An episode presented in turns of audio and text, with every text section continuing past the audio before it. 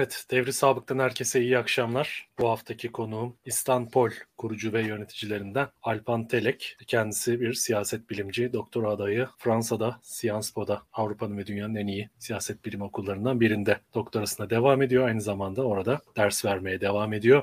Bugün konumuz e, başlıktan anlayacağınız üzere son günlerde, son haftalarda yaşamaya başladığımız tuhaf çatışma ve kavgalar. Birazcık bunlara değineceğiz. Bunlar üzerinden gündeme giriş yapıp daha sonra yavaş yavaş e, diğer gündem maddelerimize e, işte muhalefetin durumu, iktidarın e, anketlerde gözlenen değişiklikler, muhale, iktidar oylarında anketlerde gözlenen değişiklikler, e, kışkırtmalar, iktidarın toplumsal çatışmaları, körükleme çabaları gibi konulara ve iktidar içerisindeki bu anlamdaki ayrımlara değinmiş olacağız.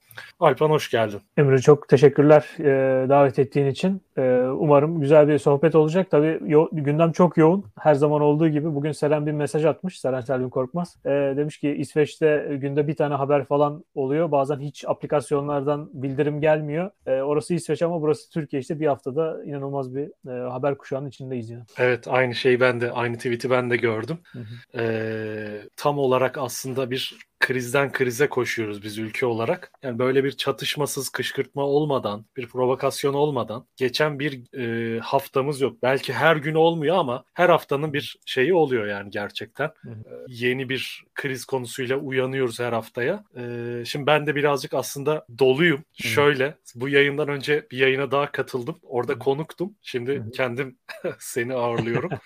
aslında e, konuşmak istediğim konulara ilişkin bayağı söyleyecek sözüm var ama bu yayında söz ağırlıklı olarak sana ait ve şu şey konusuyla birazcık magazinleştirilen bir mesele var. Ee, bu Sezen Aksu meselesi daha doğrusu sanatçılara yönelik tuhaf kışkırtmalar e, efendim dinimize saldırdı, şunu yaptı, hakaret etti gibi e, kışkırtmalar. Bu kışkırtmaların ayakçılığını yapan tuhaf insanlar bunların iktidarla, iktidar çevresindeki insanlarla işte Süleyman Soylu'yla MHP ile olan yakınlıkları, ilişkileri e, Sezen Aksu'ya yönelik kışkırtmayı büyüten kişilerden, bunu yaygınlaştıran kişilerden biri Murat Şahin adlı Milli Beka Hareketi denen tuhaf oluşumun başındaki tuhaf kişi ve e, bu kişinin e, birkaç gün önce yine bir hafta on gün önce Tarkan'ın 15 Temmuz'dan önce yayınlanan Cunta Cunta, Cunta şarkısından Cunta Cunta mesajı çıkaran yine kişi. Yani normalde bir psikiyatri e,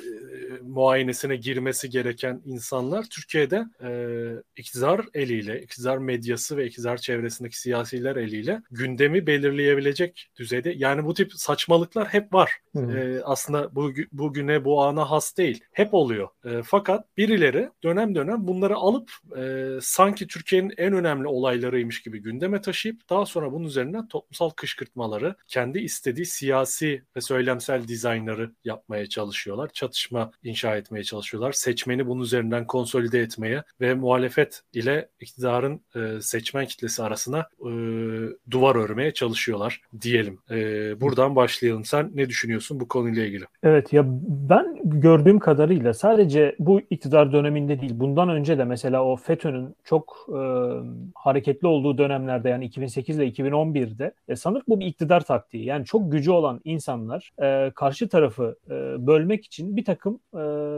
kişileri, önemli kişileri seçiyor ve ben ona şey diyorum, kurye görevi veriyor. Yani burada mesela söz gelimi Tarkan'ın ya da Sezen Aksu'nun rolü ki yarın başkası olabilir, yarın sen olabilirsin, ben olabilirim ki, ki bence bu tamamıyla üne bakıyor. Yani çünkü toplumun tamamı onu bir şekilde Tarkan'ın bir parçasıdır. Sezen Aksu'nun bir parçasıdır. Ona bir kurye ya da dediğim gibi bir teslim yani bir sembol görevi veriyorlar. Onun üzerinden mesajlar veriliyor. Aslında bence burada şey yok. Ya ben bir planlı hamle olduğunu düşünüyorum. Çünkü birazdan zaten bir saat boyunca herhalde biraz konuşacağız. Bu iktidar muhalefet stratejileri işte oy oranları azalıyor, çıkıyor, bir kıpırdanmalar var. Bütün bunların etrafında e, iktidarın muhalefeti muhalefetin oluşturduğu altılı ittifakı bölmek için ve oradaki e, biraz orayı kışkırtmak için ama sadece bu değil bence. İkinci olarak ve belki de daha önemli olarak kendi tabanındaki e, oluşan baskıyı ve çözülmeyi göğüslemek için bir takım sembollere, kuryelere az önceki e, şey e, benzetmem de umarım hata yoktur. E, bunlara ihtiyaç duyuyor. Yani bir karşı tarafı bozguna uğratma mümkünse kendi tabanındaki bozgunu da göğüsleyebilme ve yumuşatma ve mümkünse bunu durdurma gayesi var. Sezen Aksu e,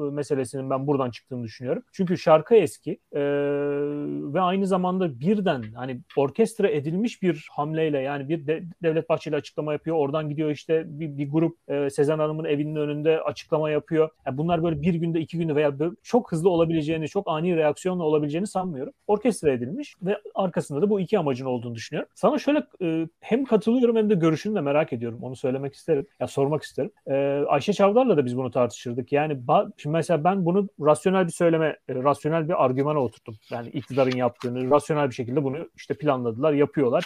E, sat şey gibi taşları böyle yavaş yavaş vuruyorlar domino taşı gibi. Ama mesela Ayşe hep der ki yani o kadar da rasyonelite beklemeyin. E, sanırım aklıma bir o geliyor. Sana da onu sorarak bırakmak istiyorum. E, otoriter olmanın kökeninde, otoriter iktidar olmanın kökeninde galiba o rasyonelle e, irrasyonel arasında böyle artık bir flulaşma var. Yani gerçekle doğru, yani gerçekle yalan, doğruyla saçma olan arasında bir, tamamıyla bir bulanıklaşma var ve bu bulanıklığa zannediyorum iktidarlarını borçlular gibi geliyor. Sen ne dersin? Yani e, bir rasyonelite tümden yok diyemem ben de. Ben de açıkçası o konuda kararsız kalıyorum ama bence tekil olaylar özelinde e, bir sahip olduğu geleneksel düşünme biçimi daha önceden öğrenmiş olduğu sonuçta 20 yıllık bir e, yönetim pratiği var. Devleti e, ciddi ölçüde nüfuz etmiş devlete e, kendi kontrol mekanizmalarını kurabilmiş devleti yönetme deneyimi var. Tanıyor devleti özetle e, ve bu aklın sahip olduğu deneyimin refleksleri de var haliyle. E, olaylar özelinde bu refleksler harekete geçiyor olabilir. Yani bir rasyonelite varsa böyle bir rasyonelite var. Ama şuna katılırım. 3 e, aylık, 6 aylık, 1 yıllık, 2 yıllık, 3 yıllık planları olan bir iktidar ile karşı karşıya değiliz artık. Belki geçmişte böyleydi e, fakat artık değil. Artık e, birazcık oradan oraya sürüklenen bir iktidarla karşı karşıyayız. E, bunu tersine çevirebilmek için bu tip krizler yaratarak aslında şöyle kendisi oyun oynamıyor. E, futbolda vardır ya bir taraf oyun oynamaya çalışır bazen Hı. bir tarafta oyunu bozmaya, oynatmamaya çalışır. Hı. Şu an yaptığı şey birazcık bir oyun planı yok. Kendisine ait bir belki ölçülüp biçilmiş bir stratejisi yok. Ancak e, oyun bozmaya yönelik bir stratejisi var. Şu an bunu uyguluyor ve bu anlamda bir rasyonelite olduğunu düşünüyorum ben de. Yani senin planlılık ve e, işte çeşitli kuryeleri, çeşitli taşeronları harekete geçirerek, e, meczupları harekete geçirerek buralardan bir toplumsal gündem devşirme, buralardan siyasi propaganda, psikolojik savaş yürütme e, planının, operasyonunun var olduğunu düşünüyorum ben de. Fakat bunun 6 aylık, 1 yıllık, 2 yıllık ölçülüp biçilmiş sonuçları var mı? Bence yok. Evet bu arada bir yani bir ekleme daha yapabilirim belki ona. Yani şu anda bence iktidar harekete geçti. Yani bir müddettir daha uykuda gibi geliyordu bana. Çünkü bu e, anketlerde de görülüyor aslında. E, geçtiğimiz yılın başından Eylül Ekim ayına kadar bence muhalefet çok iyi bir strateji izledi ve e, kendini belli bir noktaya getirdi. Bir kere bölünmez olduğunu gösterdi. Aslında bu bölünmezlik de e, anketlere bağlıydı. Yani anketlerde o başarı oranı yükseldikçe ve geldikçe e, muhalefet de ha demek ki bir arada olmamız çok mantıklı diye güç e, algısına kapıldılar ve haklı bir algı bence bu. Zaten e, toplum da bunu bence takdir ediyordu. E, iktidar o dönemde daha sessizdi. Mesela yıkmaya çalıştı. İşte Gara operasyonu şu falan onun ardından gelenlerde olmadı bir türlü. Fakat Eylül ayından sonra bu tamamıyla e, tersine doğru gitmeye başlayınca bence artık iktidar 2-3 aylık bir sürecin ardından kendini hazır hissetti. Biz yeniden bunları bölmek için e, operasyonlarımıza başlayabiliriz. İşte bu tür algı operasyonları da yani bunu böyle söylemekte ben bir zarar görmüyorum. Bu illa iktidardakilere özgü bir dil değil herhalde. E, bu bunları artık yapabiliriz. Başladılar. Şimdi bu HDP üzerinden Öcalan, Öcalan Demirtaş ayrılığı üzerinden son birkaç gündür yapılan hamlelere baktığımızda işte Erdoğan dedi ya e, Öcalan'ı işte e, özür dilerim e, Demirtaş Öcalan arasında bir zıtlık koydu ve orada hatta ölüm lafını da geçirdi cümlelerinde. E, orada da bence bir hamle yapılıyor ve benim gördüğüm hamle en azından HDP'liler, Kürt siyasi hareketine oy verenler sandığa gitmesin. Yani bence planının bu olduğunu düşünüyorum. Orada da bir e, hamle var. İleri çıkmaya başladılar. Evet bir atağa kalkma söz konusu. Ee, ben özellikle bu yani çok magazinleştirilerek konuşuluyor Türkiye'de. Şu hükümetin hamleleri aslında işte bu Sezen Aksu meselesi olsun ondan önce e, İmamoğlu'na yönelik girişimlerde aslında magazinde. Hatta bu ülkede Sedat Peker'in açıklamaları dahi magazinleştirilebildiği ve sattığı ölçüde aslında gündem yapıldı. Muhalefetin de burada eksikleri, hataları var. Yani bakın birkaç ay önce Sedat Peker'i e, kahraman olarak gören ciddi bir kitle vardı. Hatta onun e, kurtarıcı olduğunu düşünen efendim e, Cumhurbaşkanı olmasını dahi böyle söyleyenler vardı yani. E, sosyal medyada böyle şeyler dillendiriliyordu. E, fakat bu magazin bitti. Bunun reytingi ortadan kalktı ve birden e, gündemden düştü. Ortada ya birazcık magazinleştirmeyi çok seviyoruz. Sedat Peker'in açıklamaları olsun, diğer ifşa olan ilişkiler olsun. Buralarda e, daha kolay pazarlanabilen, daha kolay satılan şeyler hızla tüketilmeye, gündeme alınmaya çalışılıyor. Ve e, işte bu Sezen Aksu konusunda da şöyle bir tuhaflık oldu. E, dün gördüm. E, yanlış hatırlamıyorsam dün geceydi. Bir Spaces odası açılmış Twitter'da. E, orada yaklaşık abi yani sayısını hatırlamıyorum. Bin kişi mi, üç bin kişi mi artık her neyse. Sezen Aksu e, efendim dine hakaret etti mi? Bu konuşuluyor ve burada çok ciddi şeyler de var. E, gazeteci olsun, işte siyasi olsun, çeşitli e, aydınlar diyebileceğimiz falan çeşitli insanlar da var. Vatandaşlar da var burada. E, yani konuşulan şey burada Sezen Aksu'nun e, dini hakaret edip etmediği, efendim bu etti mi, Adem'le Havva şöyle miydi böyle mi? Yani teolojik tartışmalar. Bu tam da aslında iktidarın muhalefetin girip saplanmasını istediği bataklık burası. E, böyle bir dindar dinsiz, işte inançlı inançsız, Müslüman ateist gibi, işte seküler dindar. Ben bunun da çok tehlikeli ve hatalı bir kavramsallaştırma olduğunu düşünüyorum. E, siyasi anlamda en azından siyasi söylem anlamında. E, buralarda e, bocalanılıyor, vakit kaybediliyor. Ancak aslında e, vaziyet çok net. Yani Milliyetçi Hareket Partisi grup toplantısında bir konuyu e, böyle son derece e, yapay görünen, anlamsız görünen bir konuyu alıp grup toplantısında dile getiriyor ve birilerine hedef gösteriyorsa bu bir e, şeydir. E, siyasi operasyondur. Yani algı operasyondur. Tam da dediğin gibi bir algı operasyonunun parçasıdır. O yüzden girip de bunun ayrıntılarında boğulmaya gerek yok. Esas hedefi göstermek gerekiyor. Esas e, çok sev, sevilen tabirle büyük resmi e, göstermek gerekiyor, görmek gerekiyor diye düşünüyorum bu konuda. Orada bir ekleme yapabilir miyim Emre? Lütfen. Ee, ben hep şey dedim hani burada konuştuğumuz e, birçok kez kendimin buraya düştüğünü düşünüyorum. Tamam rasyonel bir şekilde açıklayalım. Tamam taktiksel bir hamle var. Tamam işte siyaset iktidarı ya iktidar için bu yapılıyor, derinleştirmek için yapılıyor. Popülizme çok uygun vesaire vesaire. Bunların hepsini çözebiliyoruz. Ama bir noktada bazen e, iktidar eski iktidar mensupları ya iktidarın eski mensupları ve oradan uzaklaşmış olan isimlerle konuştuğumda bir gerçeği ıskaladığımı kendi adıma söyleyeyim fark ediyorum. O da şu. Bazen gerçekten bu tür söylemler gerçekten öyle. Yani arkasında biz başka bir şey arıyoruz ya iktidar hamlesi için. Bazen öyle olmayabiliyor. Yani şunu, şunu demeye çalışıyorum. Çok mistik konuştum biliyorum ama e, şu anda eğer biz Sezen Aksu'yu işte Adem Havva ve din siyaseti üzerinden bazıları o, o şekilde savunuyor mesela. Savunan da artık iktidarın diline gelmeye başlıyor. O hego, aslında bu hegemonyanın kurulduğunu gösterir. Tamam işte bugün konuşacağız belki yön eylemin araştırmalarına göre iktidar hegemonyasını birçok işte sosyal ekonomik planda yitiriyor. Öyle görünüyor. Kimse artık inanmıyor. Ama bir yandan Erdoğan'ın planının şu olabileceğini de düşünebiliriz. Ben öyle bir ülke kurayım ki ben gitsem de bu ülke tartışmalarını ve toplum e, tartışmalarını e, Müslüman değerler, İslam İslami değerler üzerinden yapsın. Mesela bu çok ciddi bir risk. E, Müslüman kardeşlerin kurmak istediği mesela Mısır'da, Suriye'de, şurada burada böyle bir dünya vardı. E,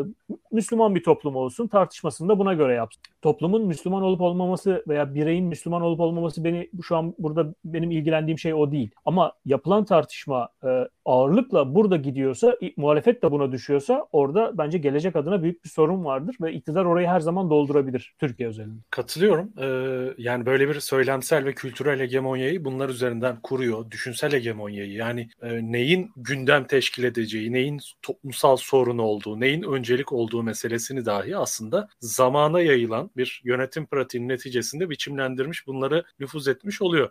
E, fakat şöyle bir yanı da var bence. Yine ben de bir ek yapayım. Hı hı. E, normalde de aslında bu tip meczup diyebileceğimiz insanlar e, veya meczubane söylemler, böyle ciddiye alınmayacak psikiyatrik vakalar aslında sosyal medyada çokça karşımıza çıkıyor veya bunların bazıları e, karikatür, yandaş medyadaki karikatür programlarda kendine yer bulabiliyor. İşte Aleyna Tilki'nin klibindeki satanist semboller falan diye bir saat program yapıyorlar. Yani hmm. bu şahıslar e, çok da muteber şahıslar yani e, yandaş medyada. İşte birisi Türk Tekin öyle birisi var. İşte aşı karşıtlarının aynı zamanda başını çeken birisi. Yani bunlar hep var aslında. Bir yer yerlerde var. Fakat e, zaman zaman bunlar alınıp tıpkı İstanbul Sözleşmesi'nde olduğu gibi bence sanki toplumun böyle bir talebi varmış gibi, sanki toplum gerçekten böyle bir gündemi varmış gibi İstanbul Sözleşmesi ile ilgili ciddi bir toplumsal rahatsızlık, bir mutabakat, bir oydaşma varmış gibi e, bir e, söylem inşa edildi, bir algı yaratıldı ve bunun üzerinden hızla e, işte yangından mal kaçırır gibi sözleşme iptal edildi. Aslında yapılan kamuoyu araştırmalarında hiç de böyle olmadığı ortadaydı. Şimdi benzer şekilde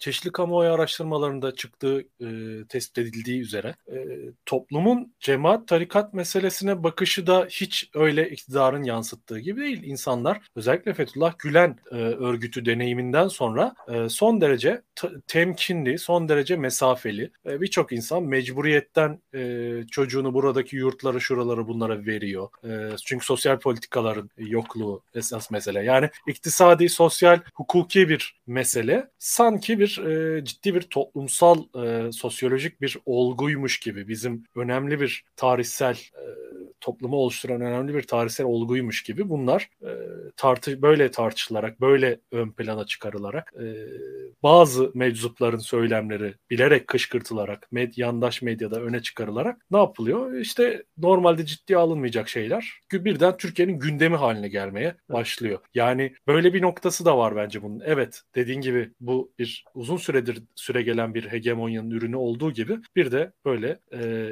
planlı ve işte arkasında belli bir rasyonelite olan e, bir boyutu da var diye düşünüyorum. Cemaatle ilgili sana sonuna kadar katılıyorum. O cemaatlere karşı toplumun yaklaşımı. Metropol'ün e, Özer Bey'in e, şirketinin bir çalışması oldu. Herhalde sen de onu e, ona referansla düşündün diye tahmin ediyorum. Çünkü benim de tek elimdeki veri o. E, eminim diğerleri de vardır ama ben onu gördüm en son olarak. İşte ce- oğlunuzu, kızınızı yani çocuğunuzu e, cemaat yurtlarına gönderir misiniz? E, düşünüyor musunuz? E, toplumun %75, %80'e yakını e, hayır gönder göndermem diyor ve ama kim e, hala bütün bu olanlara rağmen gönderirim de diyorsa %12. Yani e, ben buradan şunu çıkarıyorum. E, bu devletin e, dizaynı e, şu anki ideolojik tercihleri, e, yönelimi %12'ye mahkum edilmiş durumda. Yani biz Türkiye olarak %12'nin e, tercihlerini, ideolojisini esas alıyoruz. Halbuki toplum %80 çok büyük oranda bütün bu politikaları, bütün bu ideoloji, bütün bu tercihleri ve yönelimi e, zaten reddediyor. O yüzden sosyal gerçeklikle uymuyor. E, evet, bence tepeden, elit hareketten bir baskı söz konusu yani siyasal İslamcıların işte yani devletteki kademelendirmesi, kademele, kademeleri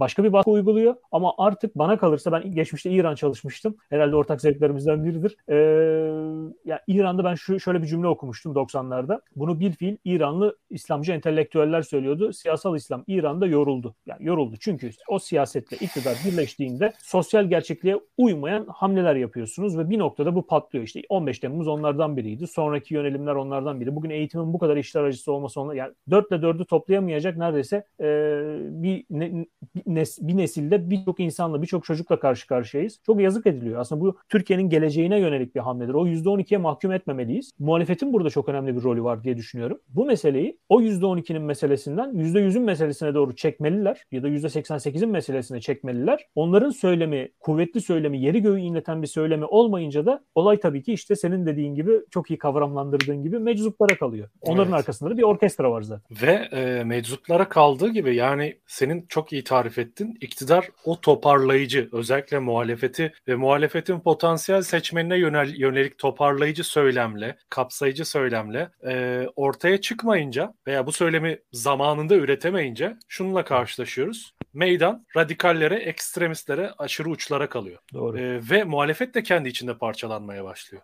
E, birden meseleyi yani e, bir genç bir üniversite öğrencisinin intiharı ve geride bıraktığı nottan hareketle e, ortaya çıkmış olan ve berraklaşmış olan, somutlaşmış olan bu meseleyi salt bir e, tarikat cemaat sorunu, bir laiklik tartışmasına indirgeyerek ve tam da buradan zaten ki böyle bir tartışma yani böyle bir sorun var Türkiye'de senin de tarif ettiğin gibi. Ben buna hatta şey diyeceğim o %12 dedim belki %15'tir belki %5'tir bilemiyorum fakat o dar alana sıkışmış olan iktidarın kendine monte ettiği tam olarak organik bir uzantısı haline getirdiği kitle aslında iktidarın söylemi içerisinde çok güzel bir yere oturuyor. Muhalefet için kullandığı, bugüne kadar işte beyaz Türkler vesaire dediği bir yer var. Azgın azınlık. Şu hmm. An Türkiye'yi bir azgın azınlık yönetiyor gerçekten ve bu azgın azınlık iktidardan, iktidarın çeperinden nemalanan, işte oradaki oligarşik sermaye çetesinden nemalanan, yukarıdan aşağı doğru o pastanın pastadan pay alabilen ve bir kısmı da kısmen ideolojik olarak da doktrine edilebilmiş radikal, marjinal bir e, toplumsal tabandan oluşuyor. İşte azgın azınlık bu. İşte Türkiye'deki tüm hikaye bunun üzerinden biçimlendiriliyor ve işte e, dolayısıyla bu tarikat cemaat sorunu da muhalefet kapsayıcı ve zamanlaması doğru olan söylemler üretmeyince ekstremistlere, aşırı uçlara alan kalıyor ve muhalefet bunun üzerinden bölünmeye başlıyor. Halbuki sosyal politikalar vurgusu, e, ekonomik eşitsizlikler vurgusu, hukuksuzluklar, adaletsizlikler vurgusu üzerinden bu kapsayıcı sorunu tabii ki din istismarı ve laikliğin aşındırılmış olması da e, bunun bir parçası. Fakat salt belli bir tarafa indirgenerek tartışılmasını ve bunun üzerinden iktidarın kendisine hem kendi tabanındaki senin çok iyi vurguladığın üzere bozgunun önüne geçmeyi, bunu yumuşatmayı sağlaması için böyle bir işlev görüyor. Hem de altı muhalefet yapısının ve onların çeperinde de bulunan aslında HDP tip gibi e, Millet İttifakı ile birlikte hareket etme eğilimi son derece kuvvetli olan yapılarında e, aslında birbirinden uzaklaşmasına, birbirleri içerisinde çatışmaya, kavgaya tutuşmasına neden oluyor diye düşünüyorum. Evet orada bir ekleme yapayım mesela. Çok, çok iyi bir şekilde anlattın gerçekten e, Emre. Yani şu var. E, zannediyorum altı muhalif parti e, ittifak etrafında konumlanıyorlar ve bir elit konsensus çok önemli ve Türkiye tarihinde pek böyle bir şey yok. Bu bence başlı başına bir başarıdır. Hatta burada Kemal Bey'in de e, önderliği diyeyim hani çok önemli. E, evet. E, gördüğüm kadarıyla dışarıdan da bazen içeriden aldığım bilgilerde e, bunu bize gösteriyor. Bu çok önemli. Buna hiçbir şey demiyorum. Fakat şöyle bir formülasyonla belki gideyim sonra da o formülasyonun altını biraz doldurayım. Elit konsensustan geriye otoriter sistemde düşemeyiz ama bu da bizi çok ileriye götürmez. Yani orada aşağıya doğru biraz yansıması lazım. Çünkü muhalefet temel kurucu söylemlerini elit seviyede kurabilir. Liderler arasında muhteşem bir uyum bile olabilir. Pek de bilmiyoruz ama olabilir. Ama bu aşağıya sirayet etmedikçe değerleriyle, yargılarıyla, sözleriyle, programıyla, vizyonuyla hani geri göğü inletmek böyle bir şey. O zaman aşağısı bomboş kalıyor ve o insanlar 20 yıldır öfkeli yani özellikle seküler kesim, milliyetçi kesim, e, seküler milliyetçi kesim çok öfkeli ve bu öfkesini bir plan, program, yol haritası olmayınca doğrudan karşı tarafa aktarıyor ve kutuplaştırıyor. İster istemez. Bu arada azgın azınlık dedim. Bence azgın azınlık sadece şeyde yok, muhafazakar mahallede yok. Bu tarafta da yani azgın azınlık başka bir şekilde de değerlendirilebilir diye düşünüyorum. Her, ee, mahallenin, her mahallenin azgın azınlığı var diyorsun. Kesinlikle yani e, solcuların da var, sosyalistlerin de var, radikal sol, Marksistlerin var, e, demokratların var, muhafazakarların var ve onlar kendi çıkarlarını ön plana koymak için benim gördüğüm kadarıyla ülkeyi zaten cehenneme atmaktan, cehennemin eşiğine getirmekten hiç imtina etmiyorlar. Çünkü kendi çıkarları onu gerektiriyor. E, Oysa ki yapılması gereken böyle bir sistemde o elit konsensusla toplumsal konsensusu bir noktada birleştirebilmek. Yani bence muhalefetin e, buna karşı da bir stratejisinin olması gerekiyor. Var mı? İşte ondan pek emin olamıyorum. Evet birazcık aslında oralara doğru yavaş yavaş e, girelim şimdi. E, bazı kamuoyu araştırmaları yayınlandı yakın zamanda. Özellikle team ve e, yöneylemin araştırmalarını buraya yansıtabileceğiz. Ondan bazı kesitleri yansıtabileceğiz. Onlar çünkü e, Twitter'dan yayınladılar halka açık. Bir de Türkiye raporunun bulguları var. Onlardan bahsederiz. E, ama önce team'i şöyle verelim. E, Team'de iki görsel seçmiştim ben. Birazdan ekrana gelecek. Buradaki bulgulara göre e, AKP'nin aslında iktidarın ciddi şeyi olduğunu görüyoruz. E, ciddi demeyelim ama ilk kez aylar sonra, uzun süre sonra ilk kez bir hareketlilik içerisine girdiğini, oylarında bir kıpırdanma olduğunu, bir toparlanma olduğunu, baş aşağı giden istatistiğin yavaş yavaş değişmeye başladığını e, ilk kez bir e, kamuoyu araştırmasında görmüş olduk. Evet bu görsel Kasım 2021 ve Ocak 2022 arasında e, team araştırmanın bulgusuna göre AK Parti'nin oyları 34'ten 38'e çıkmış. E, yaklaşık 4 hatta işte belki 3,5 puanlık falan bir artış söz konusu. E, CHP'nin oylarında da 1,5-2 puanlık bir kayma söz konusu. E, diğer partilerde çok ciddi e, hareketlilik yok. MHP'de bir düşüş var yine. Muhtemelen MHP'den AKP'ye doğru bir kırılma söz konusu oldu. Çünkü MHP artık gerçekten Türkiye'de siyaset üreten bir yapı olmaktan son derece uzak. Sadece bir operasyon aygıtı olarak işlev görüyor. Ee, yani muhalefet olduğu dönemde e, belli ölçüde siyaset üretmeye çalışıyordu. Doğru veya yanlış ayrı tartışılır ancak bir siyaset üretebiliyordu. Şu an yaptığı şey e, iktidarın aslında bir operasyonel enstrümanı gibi e, davranıp E, yer yer ona e, alan açmak yer yerde onu sıkıştırmak aslında kendisine mecbur bırakmak şeklinde bir e, konuma artık yerleşmiş durumda. Zaten giderek de siyaset sahnesinden bence tarihsel olarak silinme eğilimi içerisinde. Fakat buradaki bizim için önemli olan veri AK Parti'deki bu hareketlilik. E, team'de bir diğer görsel daha var. Ona da e, bakalım. E, yine bu araştırmadan aldım. Şimdi arkadaşlarımız ekrana getirecek. Hı hı. Bu arada e, sen 3,5-4'lük artış hakkında ne düşünüyorsun? Bunun yani bu bulgunun e, başka kamuoyu araştırmalarında da artış var ancak team'de en en yüksek art, artışı veren team oldu bildiğim hı kadarıyla. Evet yani güvenilir e, bir şirket bir kere team. Hı. Yani Evet yüz yüze e, araştırma yapıyor team. O da çok önemli. O telefonla konuşmalara e, nazaran e, çok daha net bel, belki de e, veriler bize sunabiliyor. Şimdi team'in başka sanırım bir tweetlerinden birindeydi. Şunu gördüm. E, kararsızlarda 3 puana yakın bir düşüş var. Yani bu e, AKP'deki 2 puanlık artış bize şu anlama geliyor bu durumda. Kararsızlar ki bunlar son seçimde 24 Haziran seçimlerine çok büyük ihtimalle AKP, MHP ya da Cumhur İttifakı adayına oy vermiş durumda. E, ve bu insanlar bu 2 aylık, 3 aylık süre periyodunda e, Kasım ve Ocak arasında kararlarını değiştirdiler. AKP'den yana oy kullanma ya da Cumhur İttifakı'na doğru gitmeye başladılar. E, zaten CHP'nin oyu aslında başlı başına düşmüyor. Ben öyle anladım eğer yanlış anlamadıysam. AKP'nin oyu yükseldiği için CHP'de bir düşüş söz konusu oluyor. Yani buradaki temel mesele kararsızlar. Hı hı. Hani bugüne kadar e,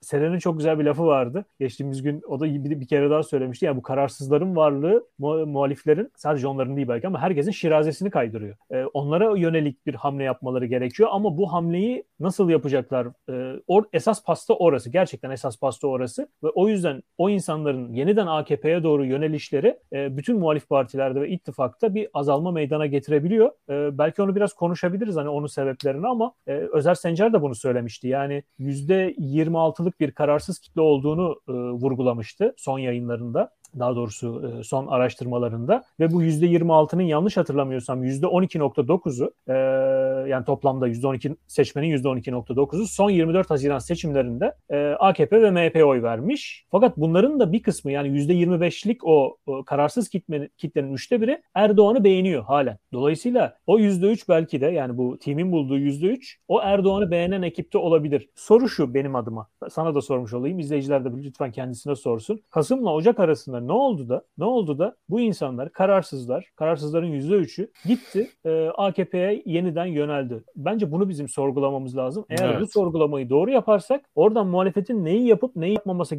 yaptığına e, varabiliriz. Tek bir cümleyle bitireyim sana bırakayım. Dün e, Kılıçdaroğlu'nun grup toplantısında çok güzel bir cümle vardı. Bence o anladı bunu. Artık anladığını düşünüyorum.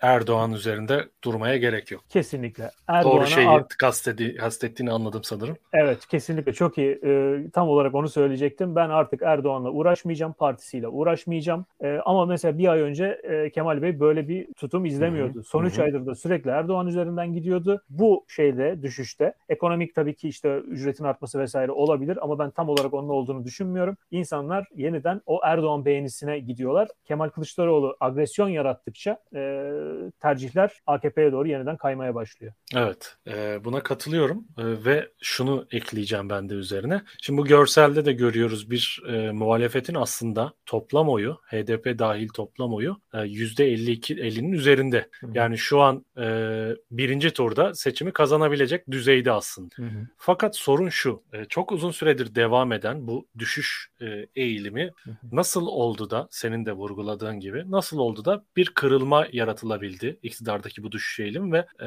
bir tersine çevirme söz konusu olabildi. E, aslında bu tip durumlarda e, şu e, şöyle bir metafor akla geliyor. Dead Cat Bounce denilen bir şey vardır. E, finansta hmm. e, düş, uzun süredir düşen ve daha da düşmesi beklenen bir finansal enstrümanın işte grafiğinde bazen e, dibe doğru çakılırken hafif yükselmeler oluyor tekrar. Buna hmm. dead cat bounce diyorlar. Yani ölü kedi e, sıçraması. E, siz ölü bir kediyi belli bir yükseklikten yere attığınızda o yere çarpıp bir miktar tekrar yükselir. Ancak bu onun canlandığı anlamına gelmez metaforu bu.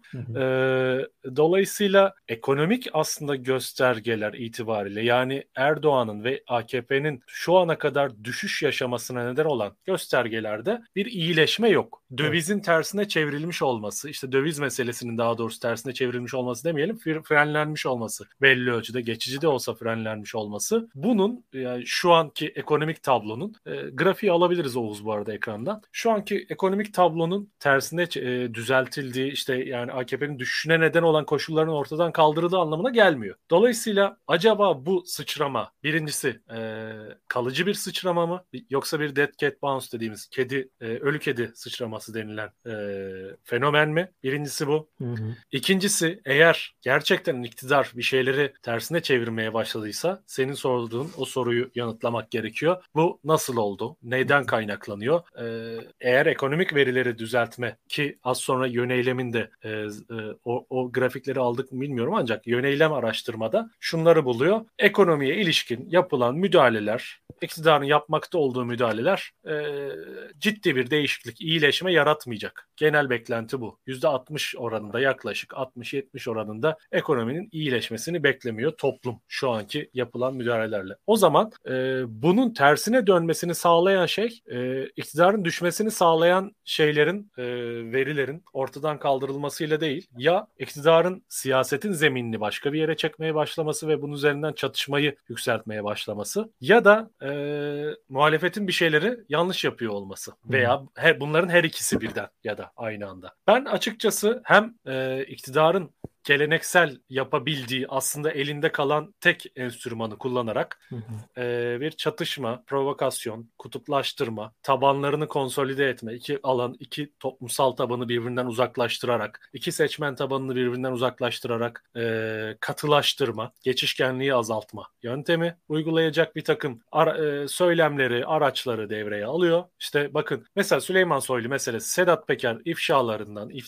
itiraflarından sonra Süleyman Soylu bir süre ortadan kayboldu değil mi? Bir iki ay belki üç ay biz Süleyman Soylu'yu hiç görmedik. Hmm. Tamamen geri plana çekildi. Ee, konuşma demeç vereceğiz zaman son derece düşük bir profilden konuşuyordu. Ee, fakat son özellikle bir iki aydır tekrar sahneye çıkmış durumda. Evet. E, çünkü e, buna ilişkin yani Süleyman Soylu'nun oy- oynayabileceği bir rol var bu oyunda. Hı Bu devreye sokulmuş durumda bir. Hı İkincisi de muhalefetin bence e, eksikliği birkaç aydır sürdüre geldiği, bir süredir sürdüre geldiği geldi. Hatta belki birkaç yıldır sürdüre geldi. Kılıçdaroğlu'nun önemli bir fonksiyonu vardı burada. Muhalefeti çekip çevirmek, toparlamak, bir arada kalmasını sağlamak yönündeki tırnak içindeki işte akil adam fonksiyonu e, terk edilip aslında söylediğin gibi muhalefet içerisindeki çeşitli çatışmalar, gerilimler ön plana çıkmaya başladı ve e, işte mesela bu tarikat cemaat meselesinde olduğu gibi biz e, toplumsal kriz gündemlerini tartışmak yerine bunların ikincil, üçüncül sonuçları olan e, konuları tartışmaya başladık. Ve dolayısıyla aslında muhalefetin e, seçmene doğru mesajlar veremediğini, veremediği için de bu kararsızların aslında bir umutsuzluğa e, yani iktidara iktidardan uzaklaşmış olsa da tekrar e, muhalefete e, muhalefete dönmek, muhalefeti desteklemek yerine tekrar iktidara yönelme eğilimi göstermeye başladığını düşünüyorum diye sözü sana bırakayım. Orada evet Emre yani iki tane çok temel eğilimi tespit ettin ve o iki temel eğilim iki temel soru gibi yani bir tanesi ölü kedi sıçrıyor mu? Ee, dolayısıyla geçici mi? Efemer deriz ya yani geçici bir durum mu söz konusu? Orada e, sanırım şimdi karıştırıyorum artık anketleri ya yön eylem ya da hmm, e, team. Oğuz yön eylemin de sonuçlarını verelim biz konuşurken. Ee, şöyle bir şey deniyor aynı zamanda bir başka tweette ee, ki bunu aslında bu yorumunu biz de yapabiliriz. Ocak tamam böyle hani şimdi bu e, Aralık ayında hükümetin verdiği bazı zamlar söz konusu. %50'ye yakın işte asgari ücret zammı söz konusu vesaire. Ee, veya işte biz bu işi yapabiliriz, sürdürebiliriz e, algısını veriyor. Oradaki algı nedir? İşte 18'den e, 13'e gelmesi e, doların, euronun vesaire işte orada o köpüğü almaları. E, bu yeniden acaba e, ekonomi iyi giderse e, diye diye vatandaşa tahmin ediyorum bir algı oluşmaya başlıyor. E, ve bundan ötürü de oyları artmış olabilir. Yani bir kısım bunu söylüyor. Bir kesim diyor ki ekonomi iyi gidiyor fakat şimdi Şubat'ta, Mart'ta, Nisan'da tekrar ölçmek lazım. Çünkü muhtemelen e, bu verilen zamlar kendisini tam olarak e, aslında hakkını veremeyecek. E, şu, Şubat'tan, Mart'tan, Nisan'dan sonra özellikle Mayıs ayında çok daha net görülecek bu zamların yersizliği. E, böyle efemer olduğunu yani geçici olduğunu e, düşünüyorlar bu ölü kedi sıçramasının o yüzden. Fakat ben orada şunu eklemek istiyorum. Hem e, toplumsal muhalefet hem siyasal muhalefetin önemli bir kısmı ekonomiye çok odaklandı. Ben de aslında güvencesizlik çalışıyorum. Fakat biz ekonomiye yani bütün yaşadığımız bu total krizi alanını çok daralttık ve sadece ekonomi ve ekonominin de işte içinde bir iki ay önce dolara euroya endeksledik. Zannettik evet. ki e, bu iş e, daha da kötüleştikçe devalüe oldukça Türk lirası herhalde insanlar zaten işte anlayacak ve gidecek. Aslında bunun bu, bu noktada hükümetin de bir planı olduğu ortaya çıktı. E, kendileri daraltmak istediler mi bundan emin olamıyorum. Fakat ister istemez muhalefet sürekli o noktaya toplumsal muhalefette sürekli ekonomiye vurgu yapınca e, şey boşlukta kaldı. Esas mesele siyasal kutuplaşma, siyaset, gelecek, Türkiye'nin gelecek tahayyülü orası boşta kaldı. Oraya yönelik bir şey söylenmesi gerekiyor. E, bir de buna güvenerek hem siyasal hem toplumsal muhalefetin önemli bir kesimi bence agresyon tonunu artırdı. Yani bunu ve senin de söylediğin üzere bu arada onu da ekleyeyim mutlaka. E, rekabet, kendi içinde rekabet, kendi içinde çatışma. Yani o ekonominin o kadar kötü gidişi onun aslında ben şöyle söyleyeyim ekonominin kö- kötü gidişatı bekleniyordu ki iktidarın şirazesini kaydırsın. Ama bana kalırsa ekonominin kötü gidişi son 3 ayda Kasım, Aralık, Ocak arasında muhalefetin şirazesini kaydırdı. Çünkü neye yönelik mu- e,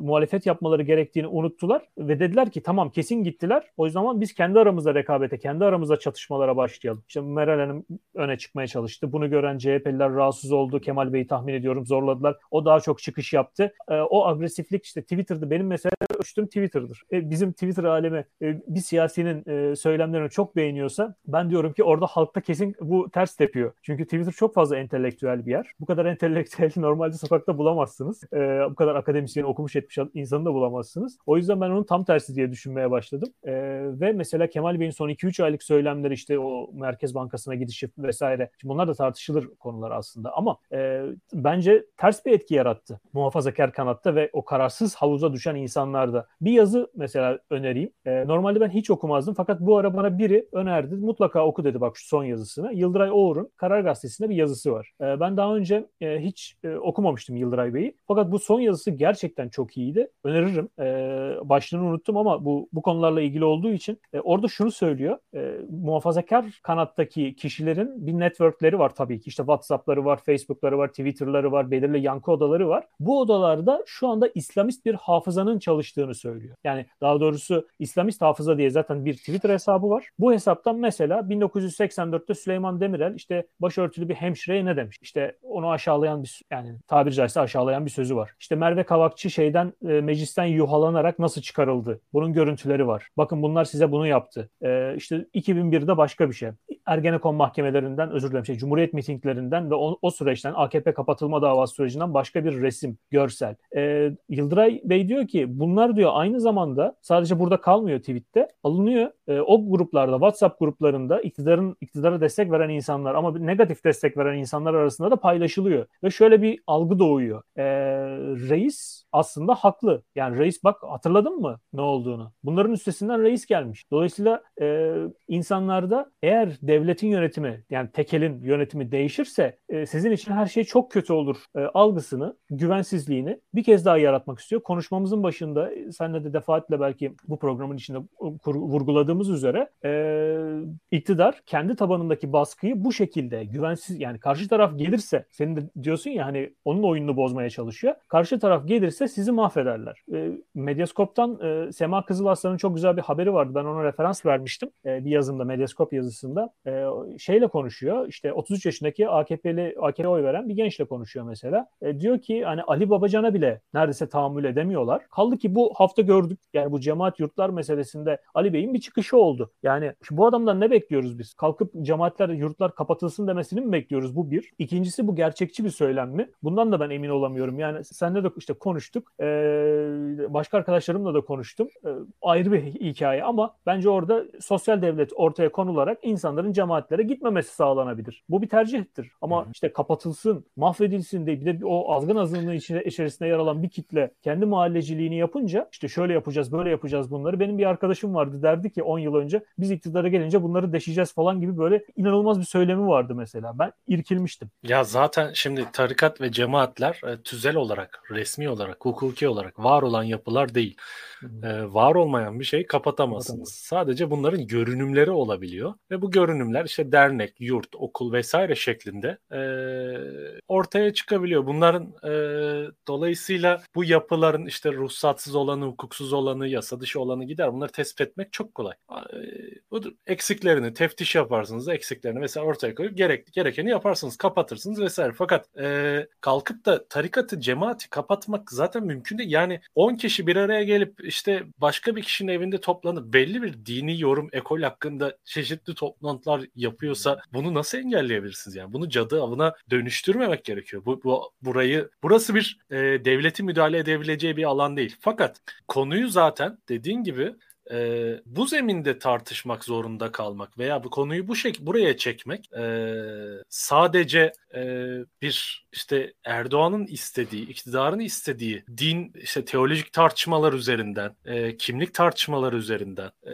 radikal unsurların söylemleri üzerinden e, gündemi teşkil etmek, bunlar üzerinden gündemi kurmak. E işte bahsettiğim belki korkuları, belki varsa korku yoksa bile ki ben bu endişeli muhafazakar tartışmasının çok e, ger yani önemli bir kar, fenomen olduğunu düşünmüyorum. Yani toplumsal olarak yaygın bir fenomen olduğunu düşünmüyorum. Fakat şunu sağlamayı yani buna yardımcı oluyor diyeyim. E, kendisine zaten küsmüş, uzaklaşmış olan seçmeni korkutup kendine çekmesini sağlıyor. Bir endişeli muhafazakar fenomeni yoksa da e, iktidarın manipüle edebildiği bir seçmen kitlesi hala var. Evet. E, buna e, alan açılmış oluyor bu şekilde, bu yöntemle diye düşünüyorum. Evet ve o da işte %3'lük bir kayma olmuş şu ana kadar o büyük kararsız havuzunda ki o üçlük e, bir partiye gidiş diğer partilerde de eksi olarak kendini gösteriyor. O zaman büyük bir fark oluşuyor ama e, halen işler işte garanti değil. Senin ikinci soruna belki orada ufak bir e, yanıt verecek olursam hani neyi yanlış yapıyorlar aslında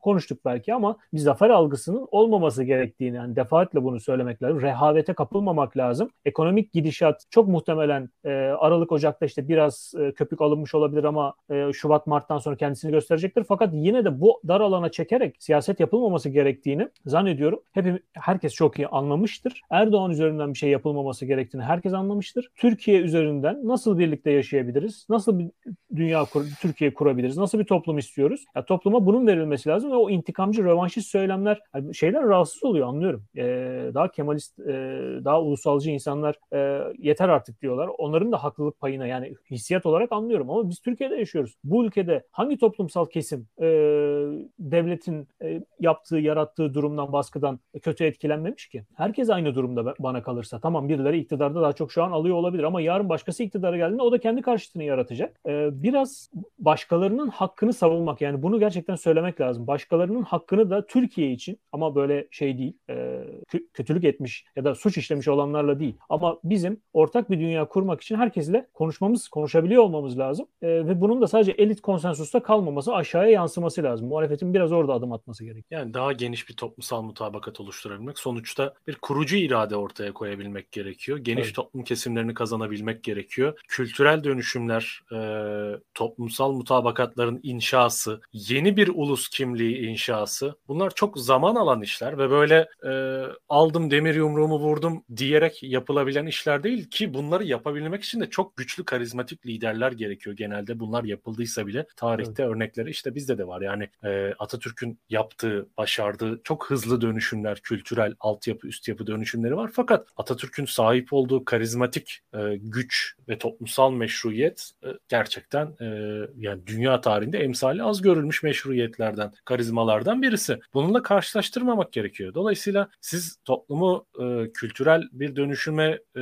daha demokratik, daha hoşgörü e, karşı, karşılıklı iletişimin, uzlaşının daha yaygın olduğu, ifade hürriyetinin, inanç ve inançsızlık hürriyetinin daha kurumsal bir şekilde tesis edilmiş olduğu bir toplum yaratmak istiyorsanız bunu geniş toplum kesimlerini ikna ederek yapmak zorundasınız. Yani kalkıp da e, bir yeni bir oligarşik diktatörlük işte AKP tarzı bir yöntemle yapmaya kalktığınız zaman e, veya bunu vaat ettiğiniz zaman dahi ciddi tepki ve şey yaratıyorsunuz. Yani kendi tabanınıza eritmiş oluyorsunuz aslında. Çünkü sadece muhalefet değil e, iktidar seçmeni de aslında e, geleceğinden umutsuz e, bir değişim beklentisi içerisinde sadece bu değişimin iktidar eliyle mi gerçekleştirileceğini yoksa yeni bir e, iktidar kurulacağını mı yani AKP eliyle mi gerçekleştirilecek yoksa yeni bir iktidar mı bu değişimi gerçekleştirilecek? Bu anlamda orada e, tablo daha belirsiz. Fakat muhalefet açısından son derece durum net. Gelecek için e, özgürleşmek için refah için demokratikleşmek için bu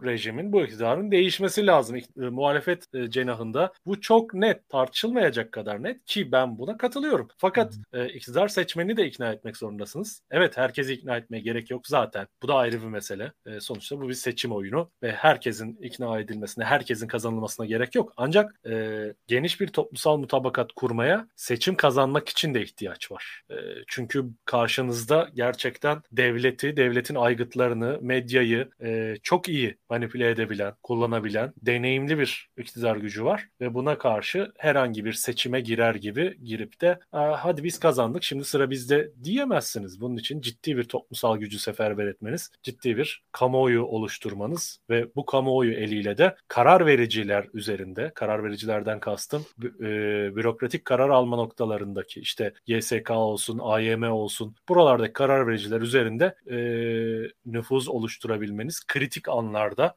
iktidar lehine usulsüzlükler, gayrimeşru işler, işler yapmalarını engelleyebilmeniz gerekiyor. Tıpkı İstanbul seçimlerinde olduğu gibi aslında çok küçük bir farkla Ekrem İmamoğlu önde olduğu halde e, Atalan Üsküdar'ı geçti diyemediler. Çünkü e, toplumsal muhalefet ve siyasi partiler oradaki ittifak çok sıkı bir şekilde e, sandıklara sahip çıktı. Güçlü bir kamuoyu baskısı oluşturdu. E, her an krizde kriz yönetimini çok iyi gerçekleştirdi. Çok uyanıktı. Dolayısıyla bu toplumsal baskı karşısında karar vericiler direnemedi. İşte bu kritik anlara nüfuz edebilmek ve bu kritik anlarda e, karar vericilerin usulsüzlüklere, gayrimeşru işlere başvurmasını engelleyebilmek için de geniş toplumsal mutabakatlara, geniş toplumsal desteğe e, farklı kesimlerden oluşan bir kamuoyu, kamusal oydaşmaya ihtiyaç var diye düşünüyorum. Hocam söylemek istediğin bu konuda bir eklemek istediğin bir şey var mı? Var. Şöyle bir şey ekleyebilirim belki ona. Bu, kesinlikle katılıyorum senin bütün sözlerine katılıyorum. Bu şekilde olması gerekiyor. Orada ısrarlı olunması gerektiğini altını çizelim. Yani bir söylemi oluşturmak e, bu toplum için iyidir. Tamam anladım. Diyelim helalleşme. Çok iyi bir kavram. Çok iyi bir çıkış bana kalırsa. Yani hesaplaşma haricinde bir helalleşme. İşte o kesime, o, o muhafazakar kesime yönelik, kararsız kitleye yönelik iyi bir çıkıştı. E, hatta bunun o tabanda karşılık bulduğunu da görüyoruz. Fakat işte yine Sema'nın haberinde olduğu gibi tamam diyor mesela işte bunu söz konusu bu e, ürünü alan e, muhafazakar kesimdeki o genç arkadaş. Tamam diyor çok güzel söylem. Ona bir kulak kabarttık ama bunun devamı gelmedi. E, o yüzden ısrarlı olmak, ağaç kakan gibi olmak tabirini kullanıyorum ben hep. Aynı noktaya sürekli vurmanız gerekiyor. O da işte toplumsal irade işte ve Türkiye'nin geleceğine yönelik vurgudur. Helalleşme tamam. Helalleşmesi tam anladım. Ama onu açın. E, toplumla daha fazla paylaşın. Nasıl yapılabileceğini anlatın ki karşı tarafın güvensizliği kırılsın. Karşı tarafın Erdoğan'a verdiği negatif destek kırılsın. Yani karşı taraf şu an memnuniyetsiz. Biz şey zannediyoruz herhalde e, birçok insan. Karşı taraf hala memnun. Nasıl oy veriyorlar falan diyoruz. Ya orada bir çözülme var. Bunu işte Team de söylüyor, Yöneylem de söylüyor. Gidiyorlar o insanlarla konuşuyorlar. Dindar insanlarla Türkiye'nin en dindarlarının olduğu mahallelerde e, insanların çoğunun e, bir e, memnuniyetsiz olduğunu gidişattan ama yine de bu işi çözerse Erdoğan çözer dediklerini biliyoruz ve dahası e, devlet tek elini başka bir gruba, seküler bir gruba vermekten çekiniyorlar. Çünkü işte Yıldıray'ın yazısında da öyle bir şey var. E, bir otoriter gidecek. Yani ben tanıdığım otoritere oy veririm diyor. Tanımadığım otoritere oy vermek istemiyorum. Yani güvensizlik duyuyor belli ki. E, o yüzden bunun üzerine e, ısrarla gidilmesi gerektiğini düşünüyorum. E, ve bir de şu, şu hani işte Merkez Bankası'na gitme, TÜ, TÜİK'e gitme. E, bütün bunlar niye yapılır? Bir baskı oluşturmak, siyasal baskı oluşturmak. Ama siyasal baskıların sonucunda ortaya bir enerji çıkar. O enerjiyi de alırsınız, kullanırsınız. Ben orada bir siyasal iletişim problemi olduğunu düşünüyorum muhalefetin bazı kesimlerinde. Yani siz siyasal baskıyı niye istiyorsunuz? Bunu kullanamadıktan sonra o enerjiyi orada bırakmamak lazım. Hani siyaset bilimindeydi galiba. Bir kavram vardı. Artan e, artan umutlar devrimi miydi? Yanlış hatırlamıyorum herhalde. Yükselen umutlar devrimi tarzında bir şey. Bazen e, biri size çok umut verir fakat o umudu yerine getiremeyebilir karşılığını. Bu insanlarda çok büyük bir yılgınlığa neden oluyor. Siyasal depresyona neden oluyor. Bunu da yap, yapılmaması gerekiyor. İyi bir siyasal iletişim stratejisi o baskıyı yarat, o baskının sonucunda ortaya çıkan enerjiyi de alır iktidarın kafasına ve yüzüne yönlendirir güçlendirerek onun alanını daraltır. Sen programın başında çok güzel bir şey söyledin. Onu ekleyerek bitireyim. Bu taraf bence biraz tüketiyor. Yani mevcut genel geçer kontekste uygun olarak çok malzeme var Türkiye'de. Her malzemeden biraz alıp biraz alıp tüketiyor. Bu, bu riskli. Ve elit konsensusa çok güveniyor. Tüketmeden iyi bir stratejiyle e, e, kalıtımsal neden e, yap, yapısal bir şekilde e, ve o elit konsensusu aşağı indirerek senin dediğin gibi toplumsal bir e, kampanya ile bunun sürdürülmesi lazım. Kolay mı? Bence çok zor ama imkansız değil gibi. Ee, e, bir, bir bu arada bir e, izleyici sorumuz var. Ona da değinelim istiyorum programı Hı-hı. kapatmadan. Yani varsa hatta başka sorular onları da alabiliriz. Bir iki soru da alabiliriz. E, fakat şu hem senin yazın son yazından ilhamla söylüyorum hem de zaten uzun süredir aslında e, dile getirmeye çalıştığımız farklı farklı insanların farklı biçimlerde dile getirmeye çalıştığı bir olgu. E, güç, muktedirlik meselesi. Yani e, pragmatik seçmene ki Türkiye seçmeninin aslında önemli bir kısmı pragmat, pragmatik seçmen diyebiliriz. E, işte bu sağ seçmen olarak tarif edilen seçmenin önemli bir kısmı pragmatik seçmen. E, günlük genelde ihtiyaçlara ve kısa vadeli hedeflere göre kararlar veriyor ki buna göre hareket etmesine ne, yani buna mecbur kılan aslında sosyoekonomik koşullar içerisinde de yaşıyor birçoğu. E, fakat netice itibariyle e, Türkiye'de siyasi tercihlerde güç, siyasi kültür içerisinde güç meselesi çok önemli bir yer teşkil ediyor bence. E, ve iktidar e, güçlü göründüğü ölçüde seçmen desteğini korudu, arttırdı bugüne kadar. Ve işte bir düşüş içerisine girmişti. Zaten orada zaaf gösteriyordu. İşte Erdoğan'ın sağlığıyla ilişkili tartışmalarda o dönem artmıştı hatırlayacaksın.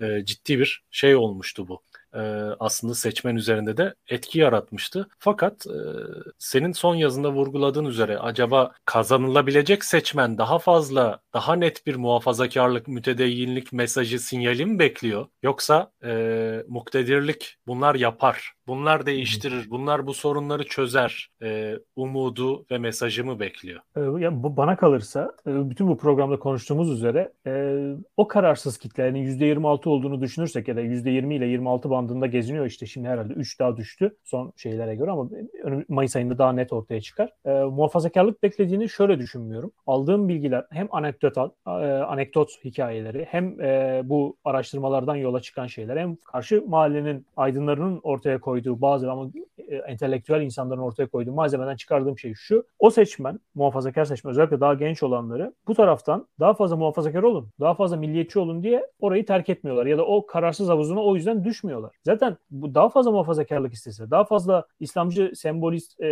değer e, onlara vurgu referans istese orada onu en iyi yapan orijinali var. Niye taklidine gitsin ki? Yani tıp aynısı şeyde de geçerli. Siyasal olarak da geçerli. Ee, az önce işte o söylediğim şey kendi liderine oy verir. Daha otoriter davranan kendi liderine oy verir. Neden yenisine oy versin ki? Çünkü orası güvenli liman. Yani o krediyi açar mı acaba yeni olana? Niye açsın ki? Çünkü kaybedebileceği çok şey var. Ee, biz hep unutuyoruz belki ama bu hikaye 20 yıllık bir hikaye değil. 80 yıllık, 100 yıllık bir hikaye var burada gerçekten. İnsanların toplumsal hafızası da var. Kodları var. O kodlar kolay değişmiyor. İşte 40 yılda değişti belki de sosyolojik eğilimler. O yüzden bundan sonrası da önemli. E ne istiyorlar peki? E bence e, dünyanın çeşitli yerlerinde de biz bunu gördük. Biraz mukte, muktedirlik kavramı biraz hoş algılanmıyor ama ben şöyle kullanıyorum. Planlama, yönetme becerisi. Yani evet. yönetme iradesi. İnsanlar sizden, muhalefetten yönetebilir olduğunuzu görmek istiyorlar. İstanbul'a bakıyorlar, onu gör, e, onu değerlendiriyorlar. Bu adam yönetir mi? Ankara'ya bakıyor, Adana'ya bakıyor, onu değerlendiriyor. Acaba bizim çocuklarımız bunların yönetiminde iş bulabilir mi? Türkiye'yi işte e, bence bu, bu da düşünülüyordur. Yani Lübnanlaşır mıyız? Iraklaşır mıyız? Böyle korkuları da var ve hatta muhalif kadrolarda, e, mahfillerde, özür dilerim, iktidarın mahfillerinde diyelim. E, bunların da konuşulduğunu tahmin ediyorum. Bakın burayı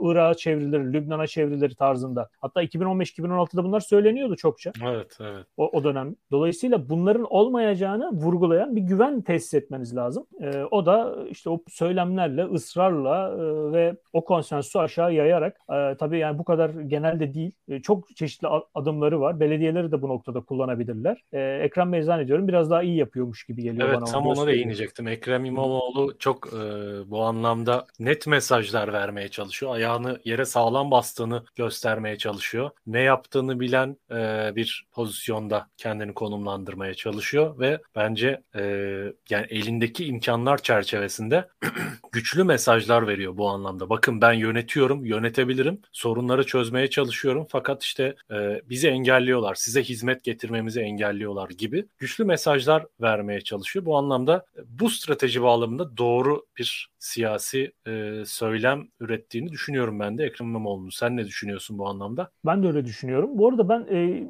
galiba 3 yıl önce ilk Ekrem Bey'e 2 yıl önce daha doğrusu yönetime geldiğinde sadece İstanbul için değil tabii ama yani muhalif belediyelerle ilgili şöyle bir paralellik kurdum Amerika'dan. E, bu Bernie Sanders vardır ya Bernie Sanders aslında e, 40 yıl önce e, Amerika'da işte Vermont e, eyaletinde e, şimdi kasabanın adını unuttum. Orada belediye başkanlığını oynuyor. At, New York'tan ayrılmış 60'larda. İşte oraya gelen bir hippie biri gibi düşün aslında bunu. E, Birçok Amerikan o jenerasyon üyelerinden biri olarak gelmiş orada yerleşmiş ve şehirde kurulu demokrat bir aday var. E, diyorlar ki biz sen, sen seçilsen bile burada Bernie'ye diyorlar ki sen seçilsen bile sana yönettirmeyiz. Gerçekten sekreterini bile atı, atayamıyor adam. Hiçbir şey yapamıyor. Tabii İstanbul'la kıyaslanamaz, Ankara ile kıyaslanamaz ama adam bunun karşısında bir model oluşturuyor. Diyor ki ben bunlar bana ne yaptırmazlarsa derhal halka gideceğim. Ki adamın zaman 80'lerden bahsediyoruz. E, diyelim 5000 kişi yaşıyor şehirde.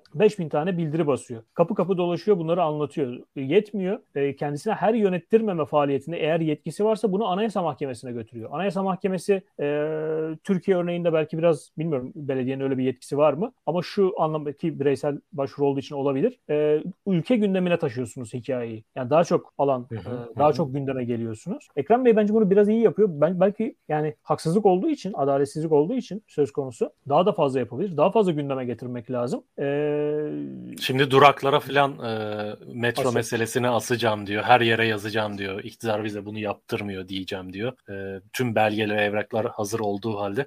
Bir de çok enteresan bir şey dikkatimi çekti benim bu metro meselesiyle ilgili. E, Altyapı Yatırımları Genel Müdürlüğü diye bir e, kurum var. Devlet kurumu. Bir devlet dairesi. Bunun Twitter hesabından İstanbul Büyükşehir Belediyesi ile e, tartışmaya giriyorlar. Yani bir troll hesabı gibi işleyen bir hesap orada ve e, doğru olmayan beyanlarla, yalan beyanlarla çeşitli belgelerin eksik sunulduğunu bu yüzden onaylanmadığı falan iddia ediliyor. Yani e, tüm devlet kurumları aslında e, iletişim başkanlığı denen e, AKP'nin kalbini aslında iktidarın kalbini teşkil eden yapılardan birinin e, uzantısı haline getirilmiş durumda. Böyle bir ahtapot gibi e, devlet sandığımız, devlet illüzyonu içerisinde olduğumuz tüm yapıları aslında partinin bir operasyonel aygıtına dönüştürmüş durumdalar bu anlamda. Bu da çok önemli, dikkat çekici bir şeydi benim için.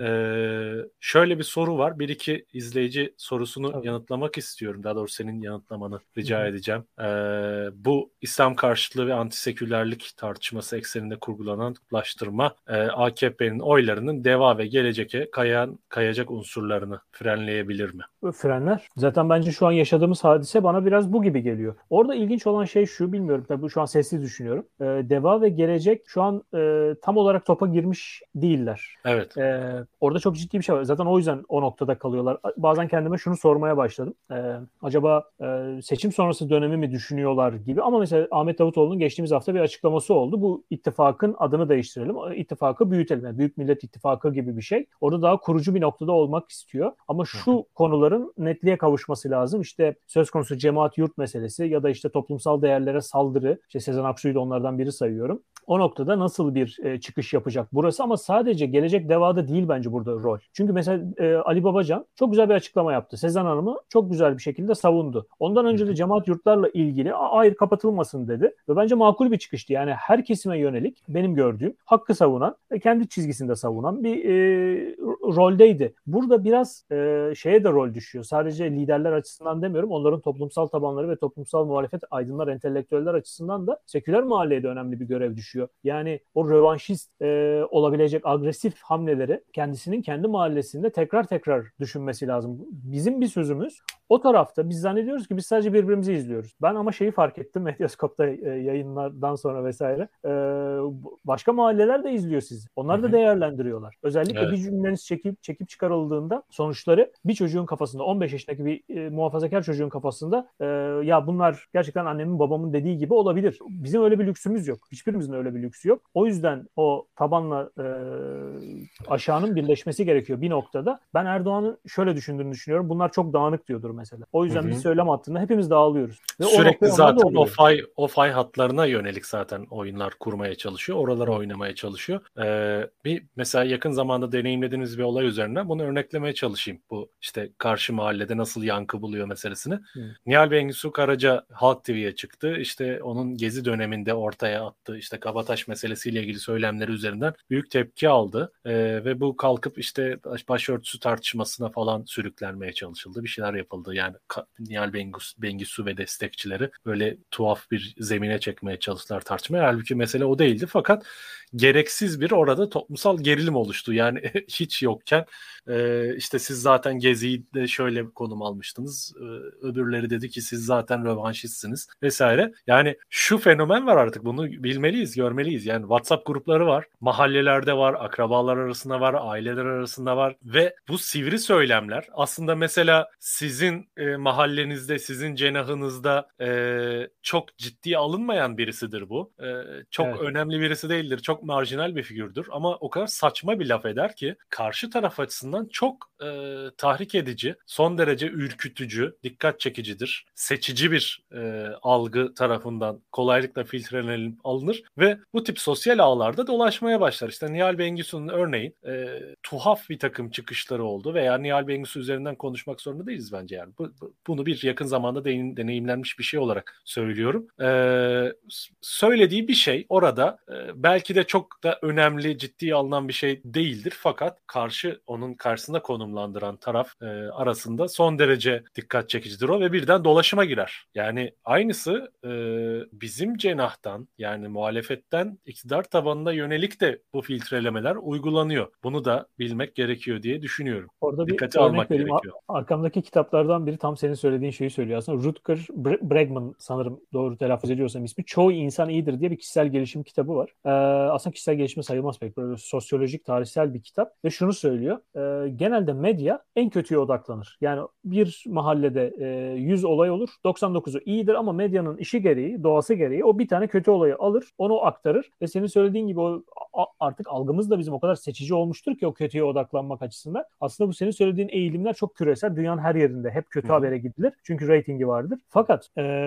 Türkiye'de bu çıkarlarla birleşiyor işte. O çok kötü. Yani bir mahallenin evet. lideri olabilecek kişi e, bunu e, pompalıyorsa sürekli bu haberi, bu kötü haberleri pompalıyorsa o kendi o, onu izleyenler ve onu karşıdan izleyenler de e, birden kutuplaşma ve yankı odalarına bo- boğulmaya başlıyor. E, şu an kim diyalog kuruyor ki? Az önce sanırım e, Taha Akyol'da okudum. Cemil Meriç'in bir sözünü aktarmış. E, Türk aydınının makus talihidir. E, kendi kendine konuşmak, kendi yankı odasında konuşmak tarzında bir şey söylüyor. 70 yıl önce de demek ki öyleydi. Bunu biraz kırmak gerekiyor. Hepimizin rolü, hepimizin görevi diye düşünüyorum. Evet kesinlikle katılıyorum. Bir de e, son bir soruyu daha almak istiyorum. Bayağı uzun tuttuk bugün programı. Yine 70 dakikaya dayandık. Hı hı. Ama şurada önemli bir... Heh, evet şu. Ferit Aslan zannedersem Medyaskop'taydı değil mi bu program? Evet. Hı mektubu okuyan akademisyen Ali Kemal e, soyadını hatırlayamadım. E, akademisyenle Ali Kemal Özcan'dı galiba evet. Hı hı. Bugün bu bayağı gündem oldu. Hı hı. E, söylediklerine referans vermiş. Aslında bence son derece dikkat çekici ve tehlikeli içeriğe sahip olan bir e, ifadelerdi. Özetle şunu dedi. Öcalan'la görüşmeye 2019 seçimleri öncesi işte biliyorsunuz iktidarın talebiyle AKP'nin talebiyle e, bir Öcalan mektubu yayınlandı. HDP seçmenine e, bunlara oy vermeyin dedirtildi Öcalan'a. Fakat Demirtaş da hayır oy vereceğiz dedi. Özet bu gerçekleşti. İşte bu mektup yayınlama hadisesinde Ali Kemal e, aracı olmuştu ve dedi ki ben oraya devletin talebiyle gittim. Devletten de kastı tabii ki Erdoğan. Erdoğan. Erdoğan'ın talebiyle oraya gittim. Erdoğan'ın bilgisi ve talebiyle bu işi yaptım. Bu mektubu da bu talep üzerine e, yayınladık. Geçmişte de açılım süreci de aynı şekilde devletin bilgisi ve talebinde gerçekleşiyordu. İmralı'ya da bu şekilde gidip geliyorduk sürekli veya gidiyorlar, gidiyordu siyasiler. E, şimdi Erdoğan yakın zamanda şöyle bir şey söyledi. E, bunların kendi aralarında da yani Demirtaş'ı kastederek, HDP'yi kastederek bunların kendi aralarında da çeşitli e, husumetler var, çelişkiler var. E, işte o Edirne'deki yani Demirtaş Öcalan'a da hesap verecek gibi bir e, ifade kullandı. Bu tehlikeli bir ifade çünkü e, bir e, yani çok ilginç yasal bir partinin e, eski eş başkanı çeşitli hakkında suçlamalar var. Davası görülmüş değil, hüküm giymiş değil ve o yasal partinin eş başkanının e, bir terör örgütü liderine hesap vereceğini e, söylüyor devlet başkanı, hükümet lideri. E, bu bunun tuhaflığı, absürtlüğü bir yana bir de şu var. E, ben şöyle düşünüyorum. Öcalan şu an bir e, enstrüman devletin elinde. Kimin eline alırsa onu onların istediklerini söyleyen bir enstrüman işlevi görüyor. Bir adeta bir siyasi rehine gibi kullanılıyor. E, fakat işte bu Ali Kemal e, Bey ne dedi? E, Demirtaş siyaset yapmayı bırakın dışarı çıkarsa yaşamak için dahi Öcalan'a hayatta kalmak için dahi Öcalan'ın e, korumasına desteğine ihtiyaç duyacak gibi bir ifade kullandı. Bu çok tehlikeliydi. Bu konuda ne düşünüyorsun? Burada ne, ne dönüyor yani burada sence? Ya ben şeyi anlamıyorum sadece. Ali Kemal Özcan'ı nasıl bulmuşlar, nasıl seçmişler ee, ve onun rolü bu hikayedeki bazen bana şey gibi geliyor çünkü tabii Kürt siyasetçiler ya da olayı yakından izleyenler daha iyi tanıyordur onun nasıl biri olduğunu ama e, bu, yani bu na, naif gibi geliyor artık bir noktada bana sözler yani naif derken sözleri çok ağır o ayrı bir hikaye ama bunu söyleme biçimi e, kamuoyu ortasına ortasına çıkma işi biçimi bana bunları söyletiyor. Orada belki benim yapabileceğim tek yorum şu olur. Programda da söyledim. Erdoğan çok net bir şekilde HDP en azından bu ne yapmaya çalışıyor dersek HDP bana e, veya Millet İttifakı'na gitmesin en azından en azından oy vermesin sağdan çekilsin. Yani bence orayı onun önünü açmaya çalışıyor. O yüzden de e, başka şekillerde de şimdi son günlerde bu resimler üzerinden işte Semra Özel sanırım e, başka bir hikaye de var. Ben biraz öyle olduğunu düşünüyorum. Bugün Meral Hanım'ın dün özür dilerim Meral Hanım'ın bir grup toplantısında sözü oldu. İşte bu e, Öcalan'a herhalde referansla şey diyor yani Meral Hanım daha sert konuştu. Cumhur İttifakı'nın gayri resmi ortağı dedi. E, konumlandırdığı yer orası mesela. Hani bunu Meral Hanım söyleyince ben ona referansla daha rahat söyleyebilirim herhalde. Yani bir haber teşkil ettiği için tabii ki biz haberi dile getirmiş oluyoruz sadece. Evet. Ee, ama e, yani şu an İmralı'nın e, bu şekilde bir araçsallaştırma fonksiyonu e, yürüttü, yürüttü. İmralı üzerinden böyle bir siyasi dizayn yapılmaya çalışıldı. iktidar tarafından ortada zaten. E, ve e, işte bu Ali Kemal denilen kişinin soyadını net hatırlayamadım. Ali Kemal Özcan diyelim hadi. E, böyle bir misyonu nasıl yüklendiği, hangi vasıfla bu misyon kendisine yüklendiği ve kalkıp da böyle bir tehdit nasıl tehditvari bir açıklamayı nasıl yapabildiği bunlar çok tehlikeli ifadeler. Ee, ve öyle anlaşılıyor ki e, yani orada seçime doğru aslında tekrar e, HDP üzerinden HDP seçmeni üzerinden e, muhalefete yönelik bir yeni bir operasyon yapılmaya çalışılacağı veya böyle bir dizayna girişileceği yönünde emareler olarak okuyorum ben bu son açıklamaları, bu mesajları. Evet, orada bir mesafe koydurmaya çalışıyorlar Kürt siyasetiyle Demirtaş arasına belli ki. Ama e, geçen gün Ruşen Çakır'ı da izledim bu konudaki yorumlarını. Ben ona da katılıyorum. Bu 2019'da tutmadı. Bugün de tutabileceğini pek sanmıyorum. Sanki o yollar çok aşıldı, çok kat edildi. Yani Kürt seçmen de artık e, biri ona şuna git deyip oy ver, ver dediği zaman bunu yapacağını sanmıyorum son yaşananlardan e, bunlardan ötürü. Ama e, Erdoğan belki bunu görüyordur. Bir kez daha denemek istiyor olabilir. Ya da deneyip şunu denemek istiyor olabilir. En azından gitmesinler tarzında. Ama ben yine de e, aynı e, 2019'daki benzer makus talihi izleyebileceğimi düşünüyorum. Ben de öyle düşünüyorum açıkçası ama e, bu iktidarın tehlikeli bir koalisyon oluşturduğunu, bunları da e, yani bu koalisyonun tehlikeli ortakları olduğunu ve bunları da unutmamamız, geçmiş deneyimlerimizden ötürü e, aklımızdan çıkarmamamız gerektiğini düşünüyorum diyerek bugünkü sözlerimi bitireyim. Hocam senin eklemek istediğin bir şey var mı? Vallahi Emre Hocam çok teşekkür ederim. Ee, davet ettiğin için. Türkiye gündemi şey Ahmet Hamdi Tanpınar'ın lafıydı galiba geçen gün e, evet. Twitter'da gördüm. Evlatlarına başka düşünecek bir şey bırakmıyor. Ülkenin kendinden, kendinden başka. başka evet uğraşacak hiçbir şey bırakmıyor. Gerçekten de öyle. E, yoruluyoruz. Toplum olarak yoruluyoruz. İnsanların yorulduğunu farkındayım. E, şahsen ben de yoruluyorum. E, fakat e, yani ya bu deveyi güdeceğiz ya bu diyardan gideceğiz durumu e, düzelteceğiz. Umarım diyardan göçmeyiz. Için. Çok göçen oldu zaten artık. Evet. O sosyolojik eğiliminde biraz tersine dönmesi gerekiyor. Kolay iş değil ama e, işte uygun bir siyasi yapıyla, temel yapıyla belki e, yeniden bu ülkeyi çiçek haline getirebiliriz öyle söyleyeyim. Çiçeklerin yetiştiği bir yer haline getirebiliriz diye ben son cümlemi söyleyeyim. İşimiz kolay değil ama imkansız da değil. E, değişime yakınız diyelim. E, bugünkü yayınımızın burada sonuna geldik. Çok teşekkürler bizi izleyen. E, bayağı da uzun bir yayın yaptık. 80 dakikaya ulaştık. E, umarım keyif almıştır izleyenlerimiz. E, e, bilgilendirici bir yayın olmuştur aynı zamanda. Yeni soru işaretleri oluşturabilmiştir umarım kafalarda. E, sorular için teşekkür ederiz, yorumlar için teşekkür ederiz. Beğenmeyi, yayını paylaşmayı mümkünse yorum yapmayı, kanalı takip etmeyi unutmayın diyelim. Bir başka devri sabıkta görüşmek üzere. Kendinize iyi bakın.